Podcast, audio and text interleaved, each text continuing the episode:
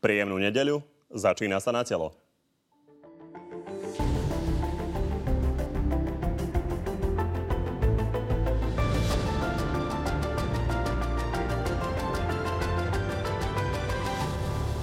Opozícia napokon našla spoločného kandidáta. Zuzana Čapútová mierí do volieb ako favoritka. Uchádzam sa o dôveru voličov všetkých, to znamená veriacich, neveriacich, konzervatívnych, liberálnych. Maroš Ševčovič hovorí, že sa súpermi ani prieskumami nenechá vyrušovať. Chcem budovať úspešné Slovensko so silným sociálnym programom. Karty sa zamiešali aj v parlamente. Opozíciu prekvapil najnovší prieskum. Aj Igor Matovič kandidujem do Európarlamentu. Nielen tieto témy rozoberieme s dnešnými hostiami a navyše sa naživo uvidíme aj s Robertom Mistríkom, ktorého sa opýtame na jeho budúcnosť. No a dnešnými hostiami sú podpredseda vlády a podpredseda Smeru Richard Raši. Dobrý deň. Pekný deň, prajem. A šéf SAS Richard Sulík. Dobrý deň. Pekný deň, prajem. Ďakujem za pozvanie. No a o tom, ktorý z oboch pánov presvedčil u vás doma, môžete rozhodnúť na našom facebookovom profile na telo a písať tam môžete tiež otázky, z ktorých tie najlepšie im hneď po relácii položíme. No a poďme na prvú tému a to sú prezidentské voľby. Začnem vami, pán Sulík. Vy ste toho zažili viac za posledný týždeň, čo sa tohto týka.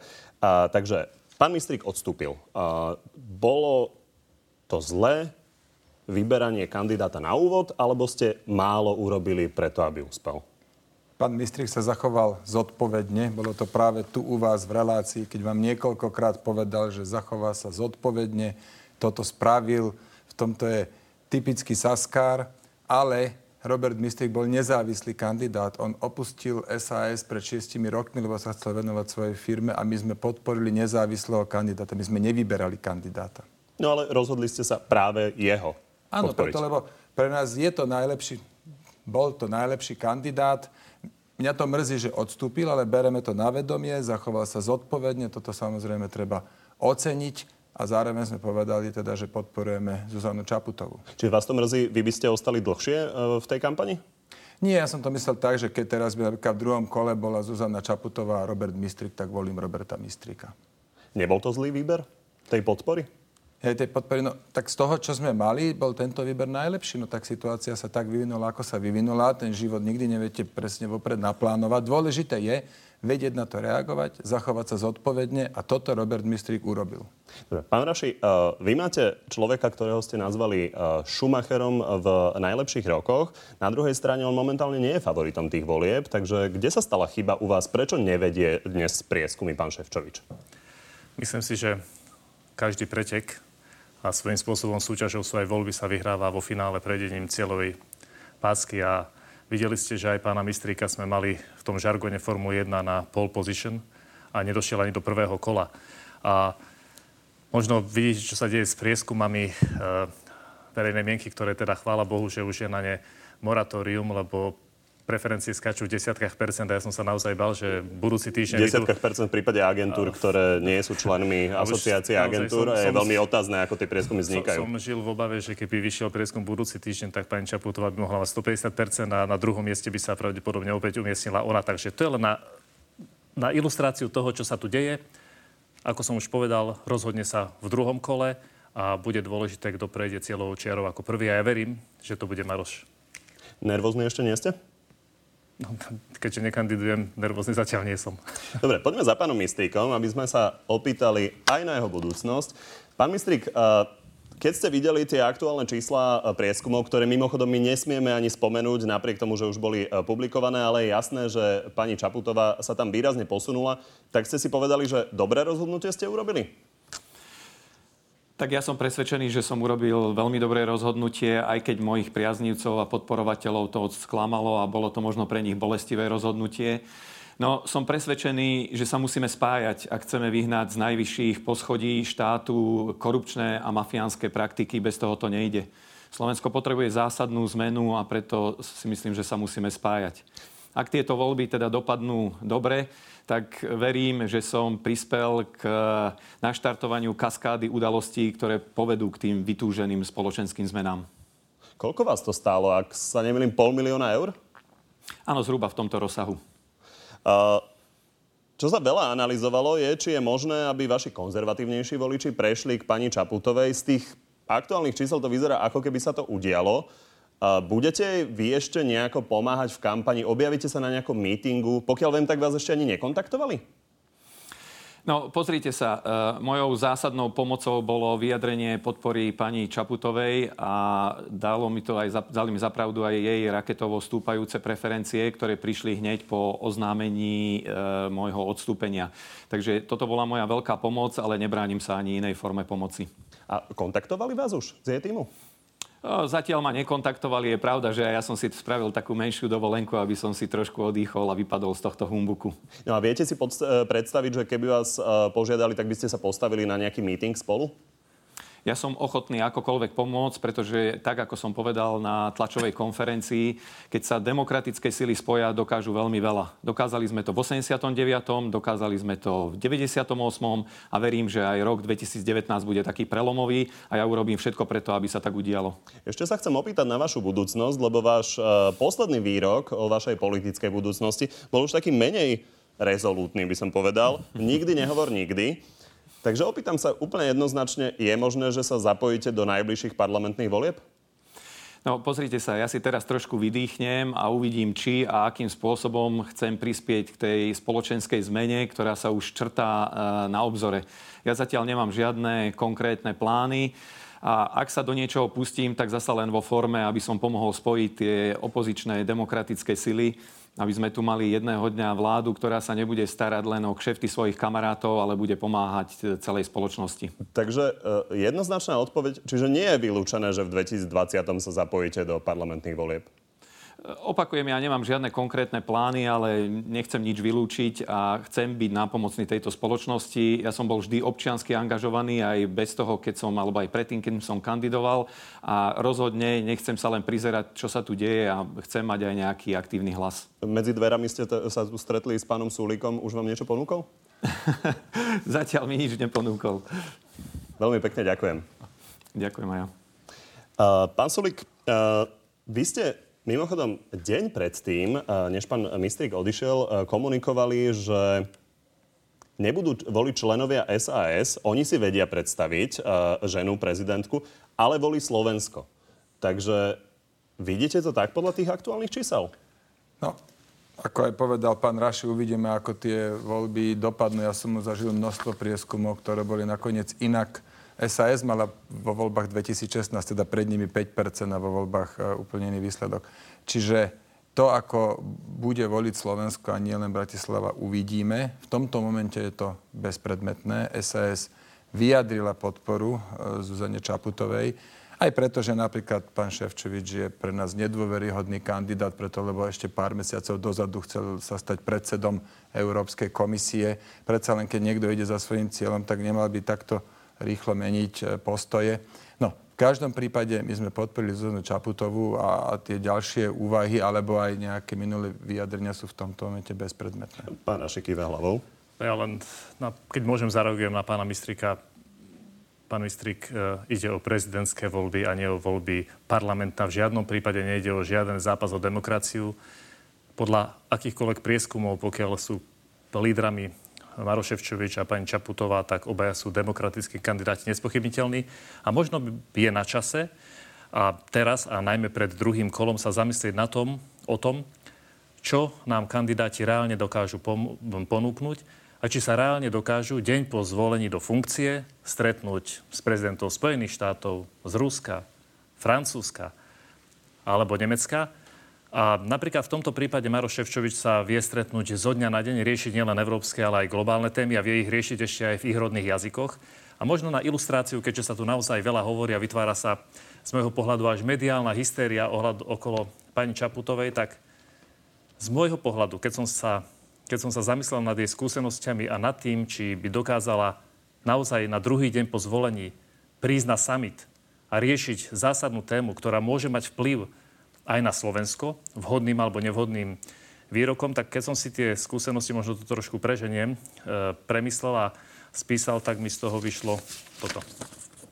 Ona je naozaj absolútne neznáma, nepopísaný Necháme pána Sulika zareagovať, ale ešte predtým dokončíme možno inú tému. Ja len vám pripomeniem, že vy ste napríklad pána Jahnátka, ktorý riešil energetiku, presunuli na ministerstvo podhospodárstva. Takže dejú sa všelijaké veci, ale chcem sa opýtať na pána Ševčoviča. Pán Sulik hovorí, že chcel byť predsedom Európskej komisie. Ak by pán Ševčovič neúspel, je to váš jasný kandidát na nového eurokomisára, ktorý sa v máji bude riešiť? Myslím si, že Maro Ševčovič má najväčšie skúsenosti z fungovania Európskej komisie. Čo bude po prezidentských voľbách necháme e, určite až na ten čas. Teraz sa sústredíme na to, aby vyhral, pretože z môjho pohľadu aj z pohľadu mnohých iných ľudí je najlepším kandidátom na prezidenta Slovenskej republiky. A hovoríme o prezidentovi Slovenskej republiky, naozaj nie o niekom, čo dokáže robiť e, iba sa zúčastňovať na nejakých akciách e, charitatívnych alebo iných. Tu treba naozaj riešiť a reprezentovať Slovensko aj v zahraničí. Je zároveň najlepším kandidátom na prípadného euro- eurokomisára? O tom sa budeme baviť, pokiaľ by máte voľby, voľby úspešné. Budeme sa o tom rozprávať, pokiaľ by voľby nedopadli tak, ako máme predstavu. My máme najlepšieho kandidáta na prezidenta a verím, že nie len my, ale je to kandidát aj pre ostatných občanov Slovenska. v opozícii sa špekuluje o Robertovi Ficovi. Tá, táto debata nikdy nebola. A to, je, to, to, že sa opozícii špekuluje, to neznamená, že na tom je čo len uh, mak, za mak pravdy. Pán Sulik, asi pripúšťate, že pán Ševčovič má naozaj veľmi veľké skúsenosti v diplomácii. No, bez pochyby. On aj keď eh, minulý, minulý rok eh, na jeseň eh, mal plán kandidovať na tzv.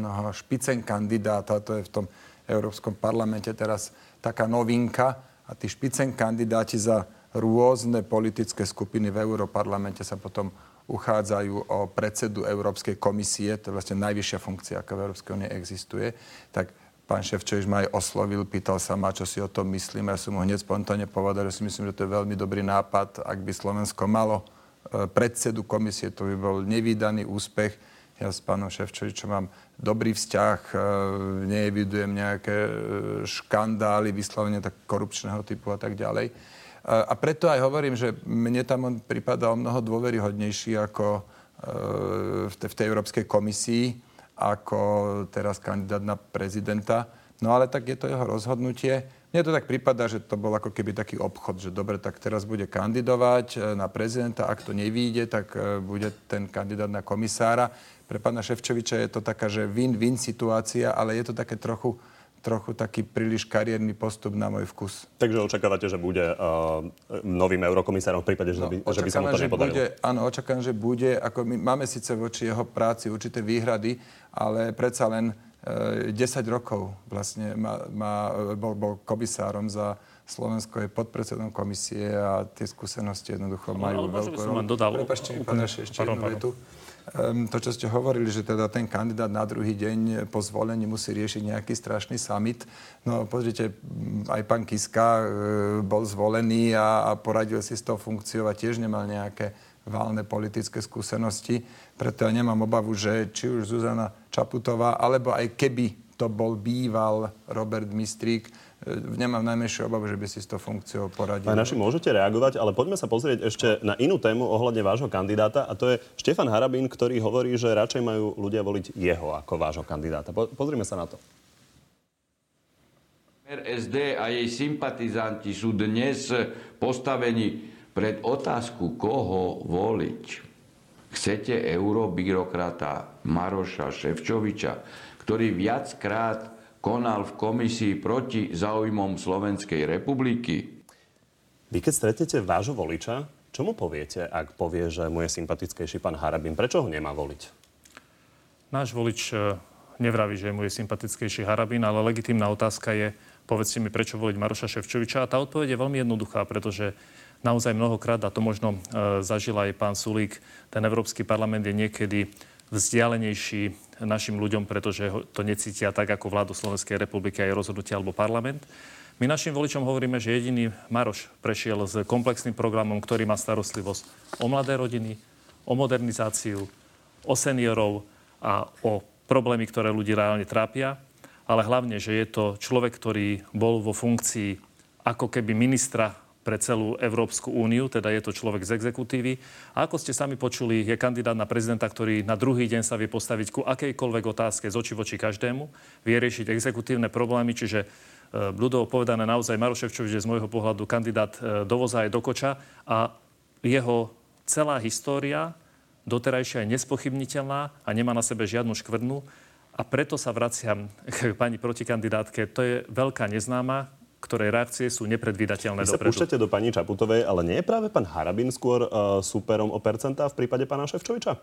Pán Harabin mal vo svojom živote mnoho rokov, v ktorých mohol dokázať, e, prečo by na túto funkciu mala. Myslím si, že a teda verím, že skončí tak, že nebude rozhodujúcim žiadnym článkom v druhom kole.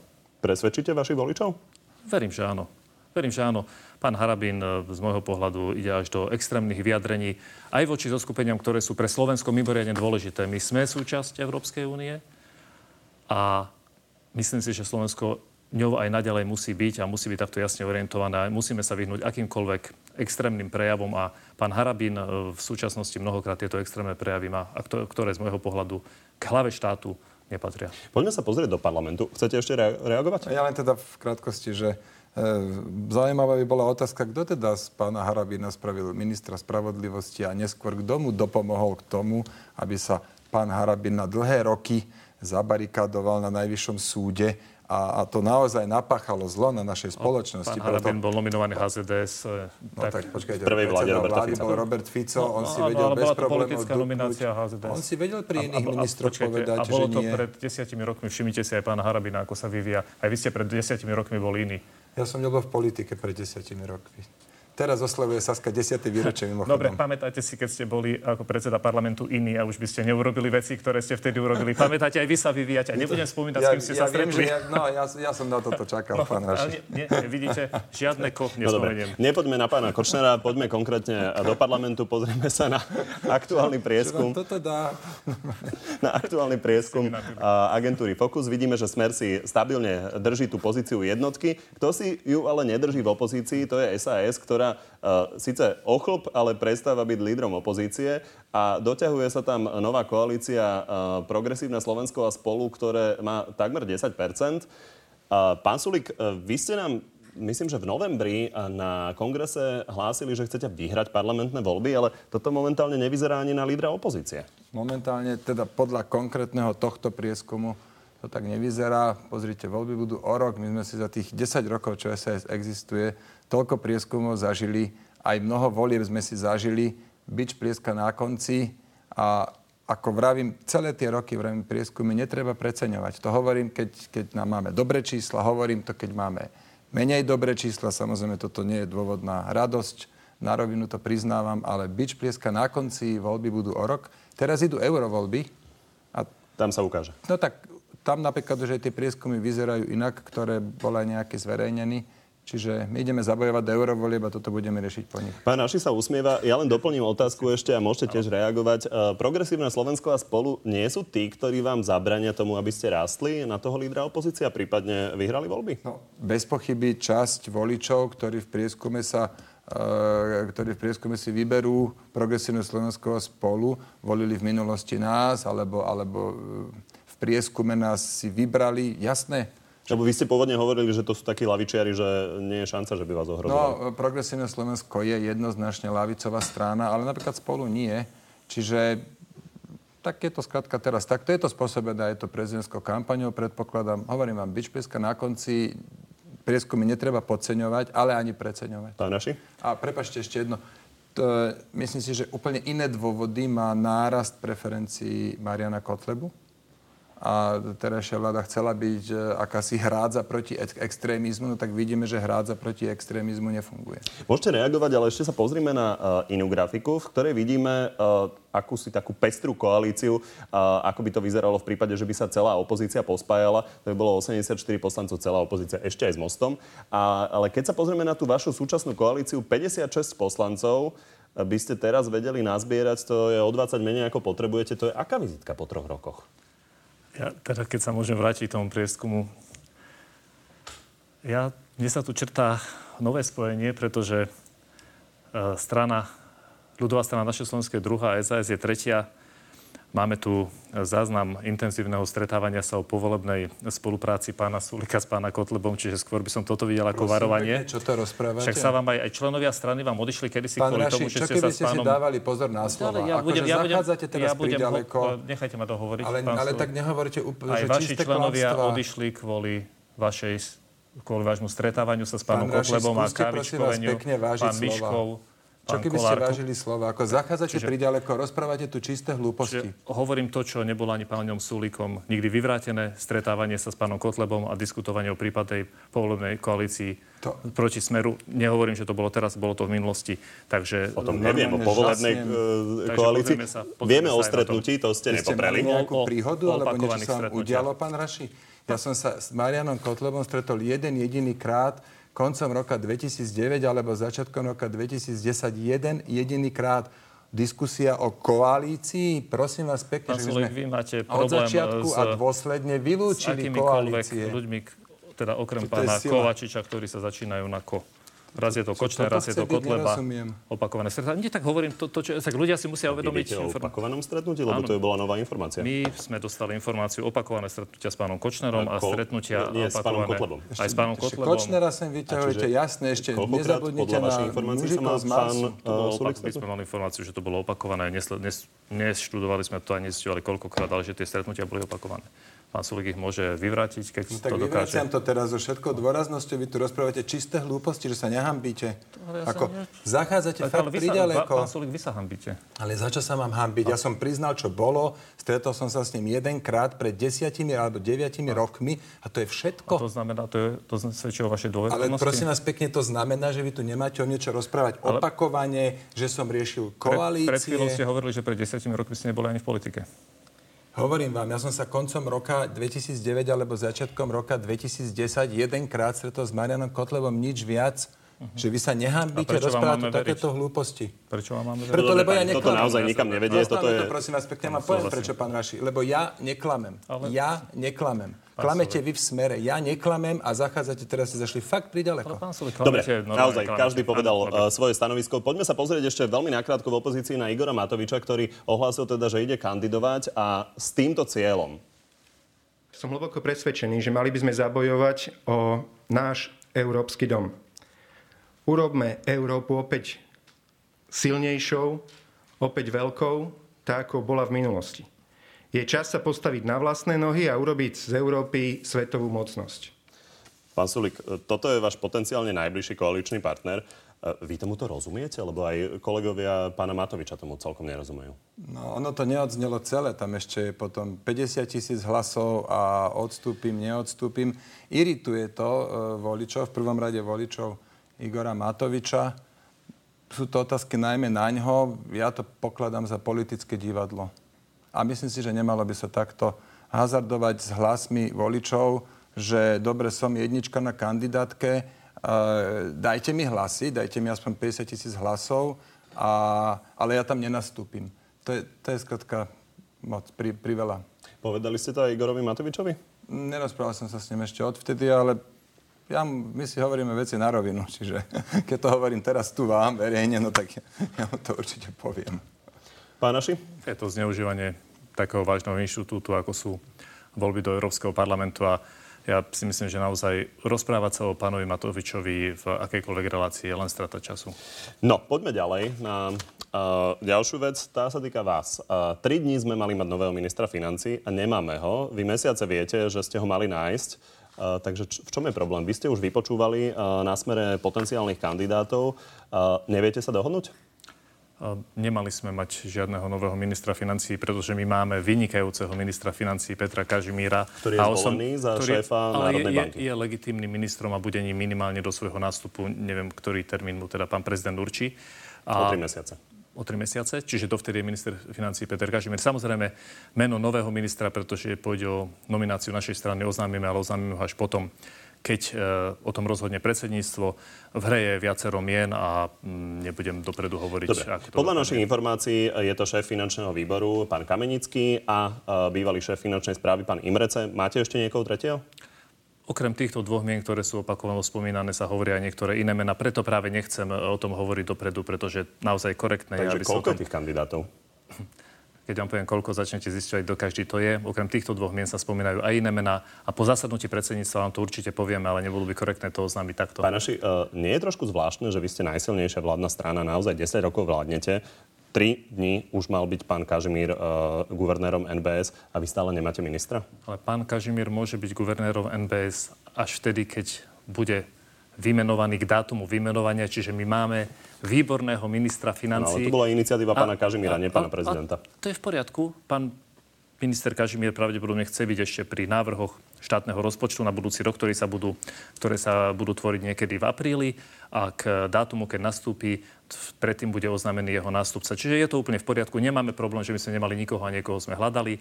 Máme viacerých kandidátov a jedného z nich určite vyberieme. Pán Sulik, vy toto ako vnímate, že nemáme kandidáta na no, ministra? Poprvé to vnímam tak, že smer je potápajúca sa prehnitá loď. To sme videli Všetci na percentách SAS.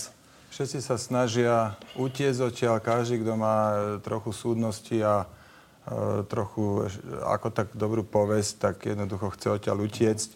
No a ja, ja neviem samozrejme, čo sa udialo vo vnútri Smeru, ale ak by mal byť nástupcom Petra Kažimíra pán Imrece, tak to považujem za, za úplne fatálne zlyhanie, preto, lebo on je presne ten reprezentant toho Smeru, ktorý tu 10 rokov pácha zlo na našej krajine. Tam kryl, aktívne kryl podvody pána Bašternáka, desiatky miliónov eur na clách, o čo Slovenská republika prišla a tak ďalej a tak ďalej. Množstvo kaos z tohto človeka spraviť ministra financie. To je presne ten typický obraz smeru. Myslím si, že už začíname byť naozaj veľmi politicky, čiže potápajúcu loď sme videli na preferenciách, je momentálne na treťom mieste a ide ďalej. Pán Imrece je z jedných zmien, o ktorým sa hovorí. Myslím si, že odborne nie je nikým spochybňovaný, ale čo bude, a kto bude e, na záver kandidátom našej strany, o tom rozhodneme naozaj my. A keď e, o tých mnohých kauzách e, pán predseda vie, tak verím, že aspoň v niektorých z tých kauz učinil kroky, ktoré sa majú pri takýchto kauzách urobiť a podal trestné oznámenie, alebo to nejako riešil, lebo to je, to je zase len ohováranie bez, bez podloženia, ale či pán Kamenický, či pán Imrece, alebo aj iní majú predpoklady na to, aby túto pozíciu mohli zastávať. Ale ešte raz opakujem, to, kto to bude... pán Kurudz je možné, že by to bol? Ale keď mi vymenujete ďalších troch. Ja sa pýtam na to preto, lebo premiér pred chvíľou v teatri hovoril, že to musí byť niekto, kto musí na druhý deň vedieť uh, robiť toho ministra financí. Pán Kamenický, pokiaľ viem, tak nikdy nebol v takejto vysokej Pán funkcii. Pán Kamenický bol a je teda predseda finančného výboru. Radko Kuruz je takisto človek, ktorý je tam dlhodobo a vedel by zasadnúť zo dňa na deň. Preto nechcem hovoriť o ďalších možných menách, lebo tých mien je naozaj uh, viac ľudí, ktorí by vedeli za, za, začať a byť e, ministrom plnohodnotným na druhý deň. A opakujem, ale Peťa Kažimíra mi je osobne ľúto, takého ministra sme naozaj ešte v histórii nemali, ako bol on. No, nech... A ja by som ešte v krátkosti chcel, pán Raši, teda pýtal sa nejak, že či sme podali trestné oznámenia v prípade pána Imreceho. No samozrejme, že áno. No, a Len tak, ako to v tejto krajine chodí, keď ju vedie smer už 10 rokov, a keď policia bola sprivatizovaná Kaliňákom, Ficom, Gašparom, všetko nominanti Smeru, tak samozrejme tie trestné oznámenia nie sú riadne vyšetrené, sú ale, zametané ale... pod koberec, ale my sme tie trestné oznámenia podali, ja teda dúfam, nechajte ma dohovoriť. Ale nie, vy ste mi skákali nechajte ma dohovoriť, lebo vy ste rozprávali čisté klamstvo. No ale aj vy hovoríte čisté Teraz klamstvo, aj nehovorím, my sme podali, ale prosím, náš my sme podali. Eh, povedal, že dôveruje policii. My sme, pod, no počkajte, keď tam bol Gašpar, však Imrece už nie je šéf finančnej správy. My sme samozrejme, že trestné oznámenia oznámenia podali, len bohužiaľ v tejto krajine pod vedením Smeru sa to nevyšetrí. No. No, poďme, poďme k tomu ministrovi financií. Nech to bude ktokoľvek. Jasné. Čiže keď sa nevyhovie vám, tak už je to... Ale nie, že nevyhovie vám, keď sa nevyhovie no nie, zákonu. Nie, pretože ste podali trestné oznámenie na niečo, čo sa neudialo. Ale ani sa to nevyšetrilo. Ale, ale pán Sulik, prosím vás. Dobre. A poďme na toho ministra financií. Nech to bude ktokoľvek, tak je úplne jasné, že jedna z prvých vecí, ktoré dostane na stôl, je, pracovne sme to nazvali balíček Andreja Danka. A on ohlásil sériu revolučných zákonov. Poďme sa pozrieť na to. Poďme sa najprv pozrieť na to, čo Andrej Danko povedal.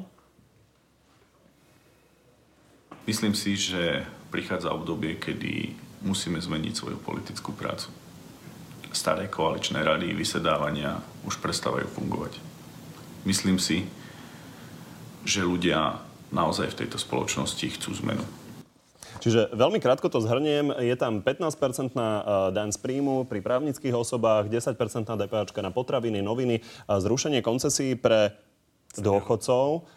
Pán Sulik, e, vy sa viete na to určite veľmi rýchlo pozrieť. Toto bude, že za koľko 100 miliónov, alebo možno za miliardu? To, je, to bude cez miliardu. Ale toľko je v rozpočte, keď sa to nebude rozkrádať. Čiže tieto návrhy Tieto návrhy ja podporujem. Je to správnou cestou. Ako konečne ten Android Danko predložil niečo, čo má hlavu a petu. Ja si pamätám, keď som v 2004 robil rovnú daň pre vtedy Ivana Mikloša, ktorý bol minister financí, tiež sme išli dole s daňami, malo to pozitívne následky. išli ste vyššie s DPH, tu chce ísť pán eh, Danko nižšie s DPH. No, je, dobre, ale je to taký dobrý predpoklad, lebo tie potraviny robia možno, že 45% celej spotreby, čiže to bude riadna paleta, to zniž na 10% ale je to taký dobrý predpoklad mať celkovo nízku, nízku, nízku DPH, keď sa to by malo všetky tieto štyri veci podporíte v parlamente? sa to pozdáva, tak ja hovorím teraz za seba, musím sa rozprávať s mojimi kolegami. Lebo pán Jurzica hovoril, že 17% chcete dan z príjmu právnických osôb. Áno, jedno aké chvíľou. percento, čím je nižšie percento, tak tým lepšie. Keby to teraz malo byť tak, že 17 nie, ale 15, no jasné, áno, toto je ten správny krok, my chceme stimulovať ekonomiku. Pán Raši, ak by toto pán Danko presadil s opozíciou, tak to je asi koniec koalície, či? Ďakujem za poznámku, že keď boli vo vláde, zvyšovali DPH. Áno, bolo to tak, keď bol pán Sulík vo vláde. Čiže, bo, poviem svoj osobný názor. Mne v tomto balíku, áno, balík je fajn, ja by som išiel ešte ďalej, možno, že znižiť dane pre živnostníkov, pre obyvateľov. A hovorím to preto, pretože po všetkých týchto opatreniach prichádza jedno veľké ale. Peniaze, keď sa niekde dajú, z niekal sa musia presunúť. Povedali sme si, že prioritou na tento rok je vyrovnaný rozpočet a zároveň nechceme zadlžovať štát pre budúce generácie. Čiže každé opatrenie je vynikajúce. Naozaj treba sa pozrieť aj na malých živnostníkov, treba sa pozrieť aj na všetkých ľudí a treba zvýšiť e, nezdaditeľné minimum. Teda, e, pán či, aby sme hovorím, ostali pri týchto návrhoch, no. lebo pán Danko avizoval, že on to chce rovno dať do parlamentu. A ak som dobre pochopil, Podľa tak toho. jeho nebavia koaličné rady, kde sa to dohaduje. Čiže toto príde do parlamentu, on to odhlasuje napríklad s pánom Sulíkom, možno s pánom Matovičom. Uh, čo vy potom urobíte? Stále je platná koaličná zmluva, ktorá hovorí, že o zásadných návrhoch musí rokovať koaličná rada, čiže... Pán Danko hovorí, že to nebaví. Ale t- áno, povedal to v, na, vo videu na Facebooku, ale pán Danko si ctí koaličnú zmluvu a určite koaličná rada k tomu bude. A keď sa budú tieto výborné návrhy prejednávať, určite sa budú hľadať aj riešenia, kto a skadiaľ ich zaplatí. A upozorňujem, na úkor koho pôjdu a na úkor akých rezortov pôjdu. Pretože keď chceme dodržať vyrovnaný rozpočet, tak keď niekde financie presunieme, z niekaďal ich presunúť musíme. Ale ešte raz, prepáčte, ešte raz, chýbajú mi tam naozaj opatrenia, ktoré by sa dotkli bežných ľudí, teda zníženie daňového zaťaženia pre bežných ľudí. Čiže by ste ešte pridali pre fyzické osoby zníženie daňa? Skôr, skôr si myslím, že 15% pre veľké firmy je pre mňa e, viac otázne, pretože zbytočne zvýšime príjmy a zisky firmám, ktoré sú nadnárodné spoločnosti a tie peniaze zo Slovenska utečú. Dobre, ešte raz. Pán Sulík hovorí, že to je možno miliarda. A, takže... Viac, viac ako. To, to musí, Toto môže musí... teda prejsť? Vy si viete predstaviť, že teraz by sa poškatali všetky rozpočty uh, ostatných ministerstiev? Alebo ako, ako preto, to môže preto dopadnúť? som povedal to ale, lebo keby toto malo prejsť, niekde sa škrtať musí na úkor niekoho. Je vylúčené, že by sme opustili cieľ vyrovnaného rozpočtu? Myslím si, že cieľ vyrovnaného rozpočtu doteraz nikto nespochybnil a nebola by to správna cesta. Pán Sulik, toto vyzerá, že sa môžete chytiť e, iniciatívy a v podstate narobiť problémy koalícii. No, to, to neviem, oni sa tam vždy nejak dohodnú, nakoniec pokutne, ale, ale my vždy podporujeme správne veci. Návrhy Andrea Danka idú dobrou cestou. Je to, spôsobilo by to výpadok okamžitý viac ako miliardu. Ale menej ako to, čo sa za vlády Smeru a ich oligarchov tu v tejto krajine rozkradne. Ako oligarchovia no, hnusným, čiže, škaredým áno. spôsobom ovládli túto krajinu, cicajú ju a robia to roky, 10 rokov. že vám Vážne vám veci zlyhávajú. Zlyháva, vadí, keď ja vám poviem zlyháva ministerstvo zdravotníctva, napríklad, kde bol pán našim ministrom, zlyháva množstvo iných vecí, ale nezlyhávajú oligarchovia v cicaní tejto krajiny za pomoci Smeru. Čiže ak by sa s tým prestalo, tak na na, na tie návrhy, ktoré sme tu videli, bude dosť peniazy v štátnom rozpočte, o tom som presvedčený. No, pán Sulik, čo mám povedať, klame, je to demagóg. Nemám, nemám k tomu čo dodať. Nemám k tomu čo dodať. No, tak dodajme už len poslednú rubriku. Ste, čo, takže poďme do 30 sekundovky. Pani, takže pravidla sú úplne jasné. Každý máte právo na jednu jednoduchú otázku pre supera. 30 sekúnd na odpoveď. Kto chce ísť prvý? Starší majú prednosť. Nech sa páči. Koľko máte rokov, keď sa 40. Budem mať 48. Hej? A vy 51, hej? Áno, 51, hej. Dobre, tak moja otázka, hej? No, jasné. Takže, pán Raši, vybavili ste Európsky festival mládeže v Košiciach, ešte za vášho primátorovania. A nechali ste, ho, nechali ste tam absolútne nepripravený projekt bez, e, bez stavebného povolenia, bez financií No a prečo teraz hádžete zodpovednosť na nového primátora, ktorý tam je dva mesiace, keď vy ste to nechali v takomto Otázka padla, stave. počúvame odpoveď. Najväčší projekt celého tohto festivalu je výstavba Národného tenisového centra v Košiciach, ktorý má vysporiadaný pozemok, ktorý má pripravené financie, ktorý je v priebehu stavebného povolovania, ale nový primátor mesta tento projekt zastavil a chce ho premiestniť na iný pozemok, ktorého náklad bude plus 8 miliónov eur, ktorý ešte nie je vybratý a týmto pádom ohrozuje kompletne celý projekt Európskeho festivalu mládeže. Čiže projekt je pripravený, je nezmyselne zastavený novým vedením mesta. Vaša otázka pre pána Sulika. Dovolte mi teda trošku si, si pomôcť e, pelíškami z roku 1999 a spýtať sa na preferencie, keď vás naozaj preskočila ľudová strana naše Slovensko a chcem sa teda pána Sulika spýtať, že zaujímalo by mne, kde to jenom soudruzi z SAS udelali chybu, pretože po štyroch rokoch opozičnej politiky padnúť pod ľudovú stranu naše Slovensko naozaj nie je dobrá vizitka e, lídra opozície. No, to, že narastol Marian Kotleba, je najmä zlyhanie tejto vlády, tejto koalície, ktorá chcela byť hrádzou proti extrémizmu. Však to sme počúvali ako odôvodnenie, keď táto koalícia vznikala, že my budeme hrádzou proti extrémizmu. No nech sa páči vidieť. Ja sa ani nečudujem moc ľuďom, ktorí zo zúfalstva volia Mariana Kotlebu, keď vidia, ako sa to tu 10 rokov strašne rozkráda, ako tu základné funkcie štátu zlyhávajú. V princípe za všetko môže vláda. Pani, obom vám veľmi pekne ďakujem, že ste prišli do Záhorskej Bystrice. Ďakujem pekne. Dovidenia. No a my sa uh, na budúci týždeň vidíme nielen takto o jednej v nedelu, ale aj v sobotu a v piatok. Čaká nás totiž finále prezidentskej kampane, diskusie a to so všetkými kandidátmi. Podrobnosti, ako aj odpovede na vaše otázky nájdete na našej facebookovej stránke na telo. Príjemný zvyšok nedele.